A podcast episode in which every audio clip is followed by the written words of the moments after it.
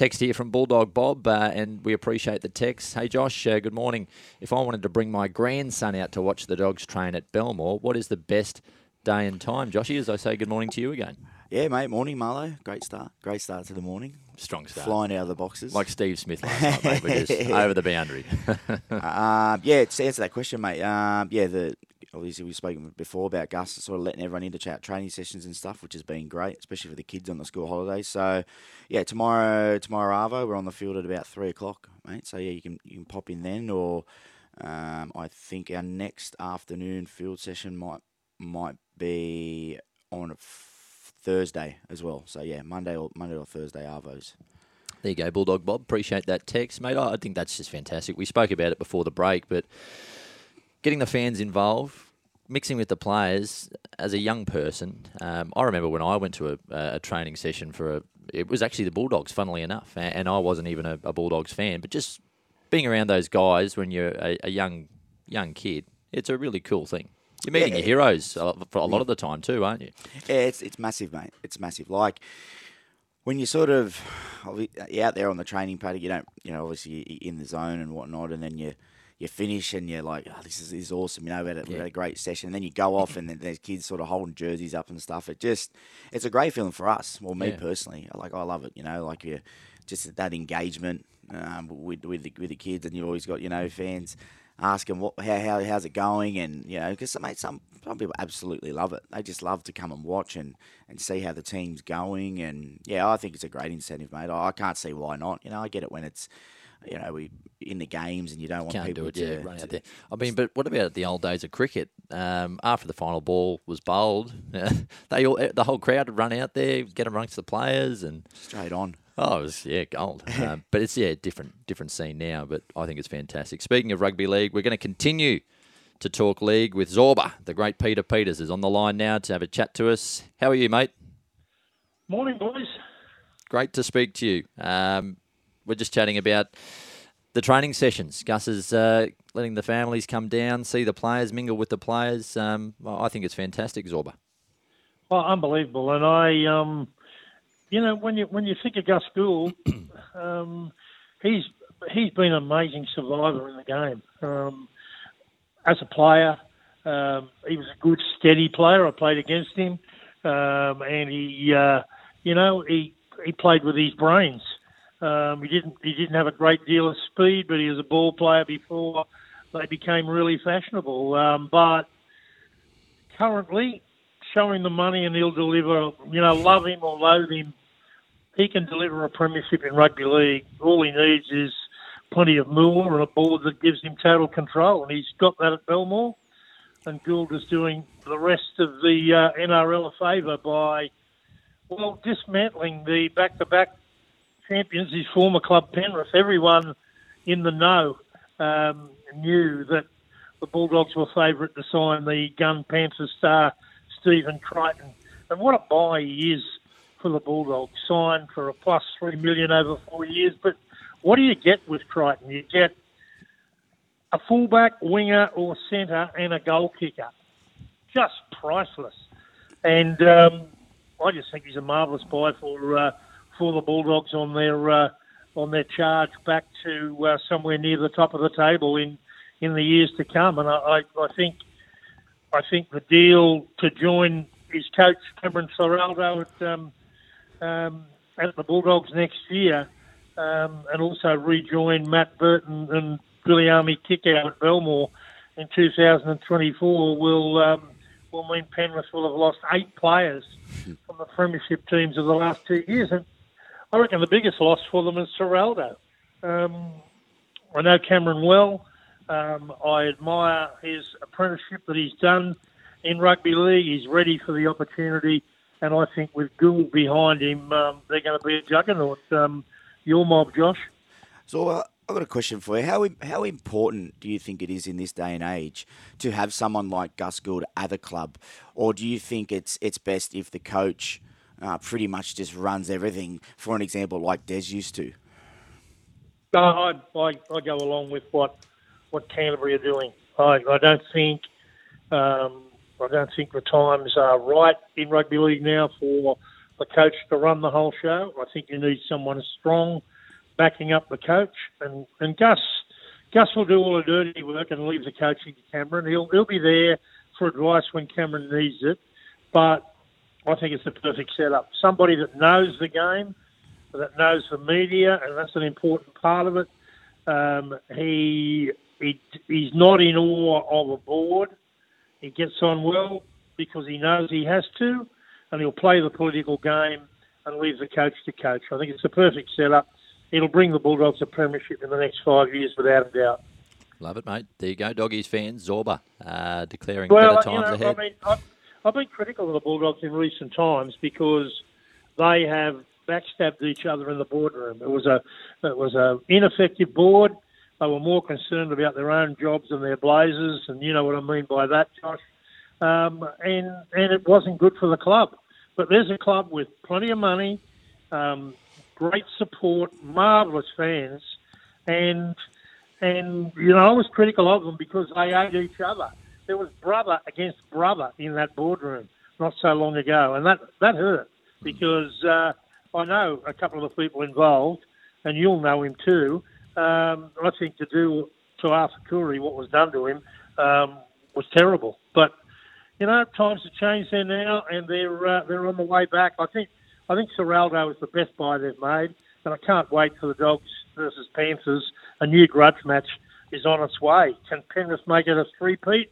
This is their uh, their chance. They're still favourites for mine to win the comp, um, but it's it's going to be interesting. I applaud what they've done there, and I think Gould is a, is a master buy, but Ciraldo is the icing on the cake. And when you get players like Crichton to join what they've got, then they're going to be good. Now the pressure will be on Parramatta. Will they re-sign Mitchell Moses? That's a big signing.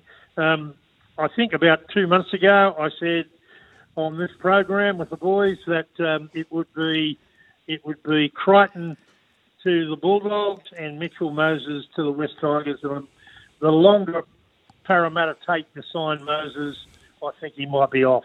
Mm, interesting thoughts there, mate. Um, I had a text here from a listener who was interested in your thoughts on the top eight. I know it's not on your topics, but have you sat down and, and sort of compiled a list uh, of who you think will be in the eight for the upcoming season?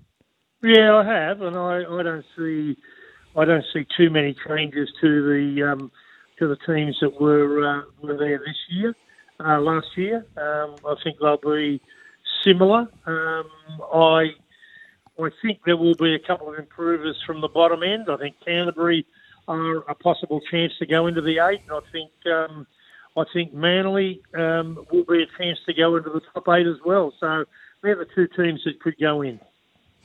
Zorba, um, big Marty Taupau's leaving the mighty mighty Seagulls, gone up to Brisbane, mate. What do you think of that move? Well, I think it's good for Marty. I think it's good for uh, for the Broncos. They've got a good, strong, young, mobile pack, but not a lot of experience. They rely on Payne Haas um, a lot, and um, he needs to have some pressure taken off him. And I think Marty will do that from the bench. And and um, look, he's a great trainer. He's a good man to have in a in a club uh, 32 years of age. He's been playing NRL since I think around about 2010. So he's got mm. a lot of first grade experience. Um, he does his work. He's always fit, um, and he's a good team man. I, I think he'll go well there. Um, it's uh, it's an interesting sign. Joshy, you've been in England and you know the interest that the World Club Challenge creates in England. I just wonder, um, with a real lack, seemingly lack of interest here, um, whether it's run its race. I mean, it's three weeks until English champions St Helens play St George Illawarra in a warm-up game of the World Club Challenge against Penrith the following week. And, and as I said, the game's a big deal in England. There seems a little interest here, but Penrith fans will pack out Bluebet Stadium. They'll go anywhere to watch their side, and it'll be televised back to England. But what side will Penrith trot out to the match? I just hope that they they, they didn't want to go to England and play, and they virtually forced the game to be played here. Um, I think it's good for uh, uh, for English English rugby league that it's played, but I wonder how serious the Penrith Panthers will be. I'd like to see the side they trot out for that game.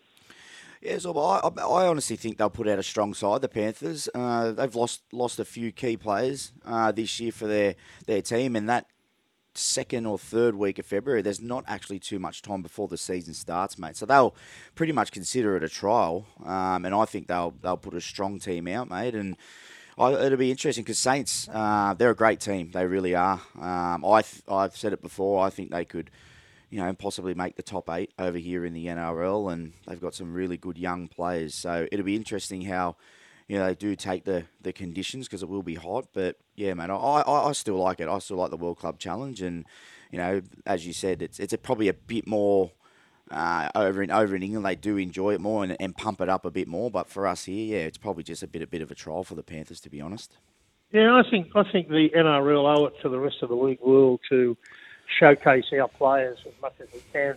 Having been to several um, World Club challenges, um, the atmosphere in England around Leeds or St Helens or any of those strongholds of league is just enormous when when the Australian champions come over to play their champions. I think it's a it's been good. It's been going a while, um, and uh, I hope it continues. But I, I just have my have my doubts. I hope I hope our clubs here don't get too greedy and, and don't do the don't do the right thing by the game on a whole. Um, interesting uh, signing during the week too. Um, young, uh, well, he's not so young. He, he, sort of switched to rugby league in his late twenties, and Lockie Miller to uh, to Newcastle is an interesting signing. Um, Cronulla's reluctance to fight for uh, the rugby convert. He played mostly sevens in, in rugby. Lockie Miller, it doesn't um, augur well for Newcastle in my in my books. Um, the Knights need a fullback to cover for the switch of Kalyn Ponga to five eight in 2023. Personally, I can't see why he's moving. I think he's he's one of the best fullbacks in the comp. He's a brilliant player. Um, that's where he cut his teeth. Um, I wouldn't be moving him, but they seem to want to. Uh, I'm not sure whether it's Kalyn himself, but um, they're going to struggle to get a, a permanent fullback in, in, in, their side. I'm not sure that um, he's the answer. Um, he hasn't had much experience in rugby league, and fullback's a tough position to play. I would much rather see um, Ponga stay at fullback, and and they play a handy five eight and Tyson Gamble. He's a big body. He's proven in the NRL. I thought he went well in Brisbane. Um, he's had experience in, in, in the NRL in Sydney with West Tigers. Um, he's got a lot of fire in his belly too. He'd form a good combination outside of uh, Jackson Hastings and inside Dane Gagai and Bradman Best. Um, uh, can't see that move by Ponga to five eight being a big success, and I don't think it'll be a, a permanent thing. Other mail out of Newcastle is that Dominic Young, after a brilliant World Cup success, the winger that came out here and tried his luck, um, unknown and has made a name for himself. Um, and he will. Uh, the mail I'm getting is that four or five clubs are serious about grabbing him off Newcastle, and that he will not stay in Newcastle, which will be a body blow to the Newcastle Knights. Mm. Zorba, um, that will be interesting to follow that development in regards to Dominic Young. I mean, uh, they don't want to lose any players, that's for sure and certain, and the uh, fullback issue will. Will Miller be the, the answer? Well, we'll wait and see in the upcoming season. Mate, I've really enjoyed our discussions uh, over the past couple of weeks here on the Big Sports Breakfast weekend. Appreciate your time, and I hope you have a fantastic Sunday. Thank you very much, boys. Have a good one. And what about Steve Smith last night? I'm still getting over that. That was just unbelievable entertainment. 38,757 at the SCG. Wow, the big bash. What if we get a home final against the Perth Scorchers? What will the crowd be there? Unbelievable. Good entertainment. See you, boys. See you, Zorba. You're spot on. Incredible. Steve Smith yesterday, that century.